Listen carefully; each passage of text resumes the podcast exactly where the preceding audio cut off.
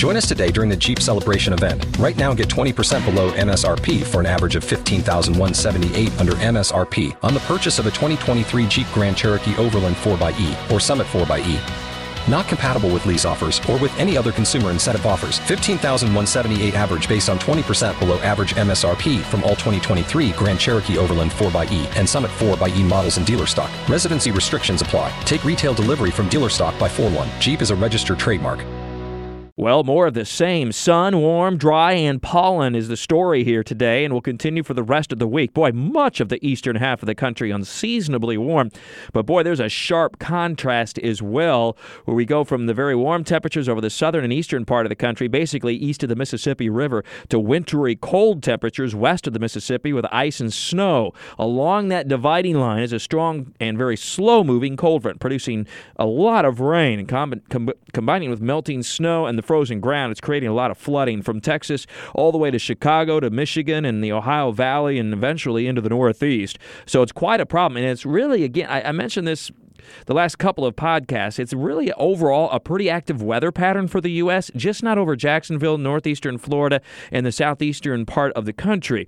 There's this Bermuda style high pressure system very near Florida, the likes of which we don't very often see in February. It's quite remarkable. It has caused record warmth over much of the eastern part of the nation. Yesterday, there were dozens of record highs over the eastern part of the country, including highs close to 80 degrees as far north as Pittsburgh, 70 degrees as far north as Boston, in Boston, they've only had three days in the month of February ever with a temperature of 70 degrees or higher. Now, closer to home, Tampa had a record high temperature of 89 degrees yesterday. That was an all time record high for the month of February. In Jacksonville, 83 degrees missed the record high by three degrees. So we're not too far from records, and that's going to continue over the next several days. The average high temperature about 69 to 70 degrees or so. So it's uh, it's quite a uh, warm weather pattern, and it's not really just us, uh, when I say us being Jacksonville and northeastern Florida, though will become more and more just the southeastern part of the country as we head through the week. That cold front will be making steady progress to the east and will start to move that cooler air further to the east and south. So when does it get to Jacksonville and northeastern Florida? Well, not anytime real soon. We will stay unseasonably warm right through the weekend, but it does look like the front will get close enough by early next week to bring more cloud cover into the area, a few showers, and at least lower temperatures. May not be cool or necessarily or chilly, but at least closer to the average of 70 degrees.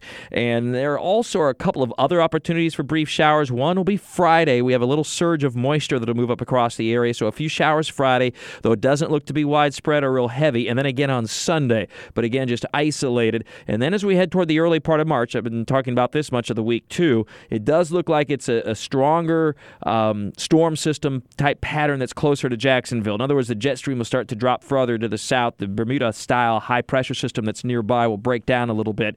And that's really our next best hope for much in the way of consequential rainfall or much of a drop in temperatures. And that would be the first 10 days or so of March, probably particularly from the 5th through the 15th of March.